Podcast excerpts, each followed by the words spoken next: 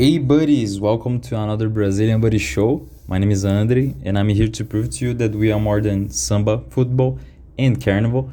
In this episode, um, being more specific, episode 7, I want to talk about a different subject and it's not gonna be an interview, it's about history.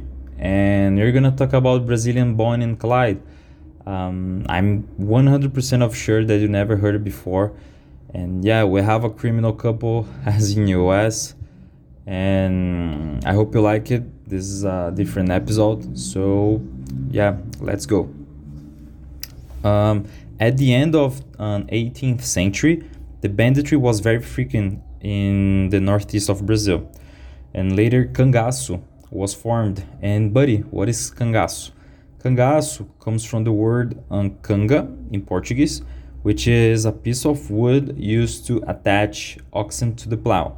So cangaço took place between 18th century uh, until the middle of 20th century in the northeast region of Brazil, which consists the states Maranhão, Piauí, Ceará, Rio Grande do Norte, Paraíba, Pernambuco, Alagoas, Sergipe, and finally Bahia.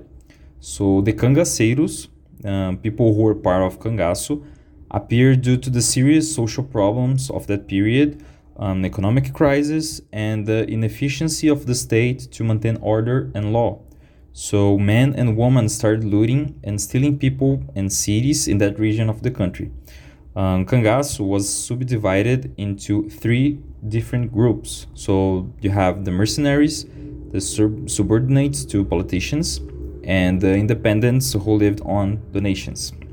Uh, the main characteristics of cangaceiros were that they were nomadics and wore clothes made of leather uh, due to the arid climate of Brazilian northeast. And yeah, it is true because I was there and it is extremely hot, extremely hot. So some historians believe that the first most famous group of cangaceiros was from Jesuíno Brilhante, which is in English like Shiny Jesuino, his nickname. Um, so now you know about everything related to cangaço and cangaceiros. We're gonna talk about the couple. So you have Virgulino Ferreira da Silva, better known as Lampião, um, was born in Serra Talhada in 1898. He's considered um, one of the most famous cangaceiro of all time, and he was called of King of Cangaço. Uh, Lampião started his criminal life at a young age and soon became part of a group of cangaceiros. Uh, Lampião, in my opinion, is a controversial figure in the history of Brazil because he acted as a Robin Hood, a Brazilian Robin Hood, so um, stealing from rich people and then give to the poor people, but at the same time he was committing crimes and murders for that. So um, even nowadays, we can see people who consider him a criminal and the, on the other side as a kind of hero.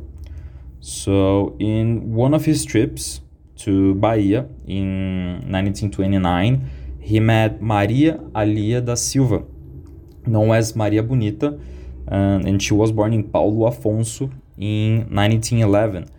Um, after meeting Lampião, she abandoned her husband and soon joined to his group and it didn't take long.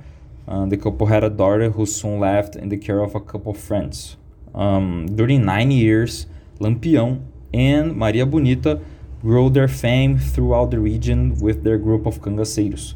Um, they carried heavy weapons like Mauser and Winchester rifles and semi-automatic pistols.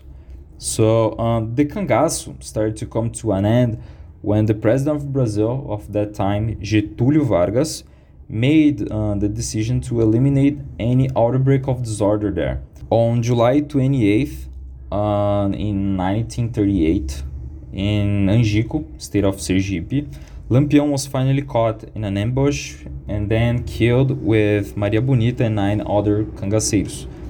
Um, after that repercussion of Lampião's death, leaders of other gangs sur- surrendered themselves to the authorities and the cangaço ended. Nowadays, it is possible to take some tours in that region called Cangaço Road, so located in two cities, being more specific, which is called Piranhas and then Canindé de São Francisco. And in that place, in that Cangaço Road, you can see the place that they were founded and then killed. So it is really interesting if you want to see a little bit about um, history of Brazil because it is part of two. They are famous until today, and I hope you like it. Um, as I said, it was completely different that that episode, but I want to talk about more about Brazil and history and cities.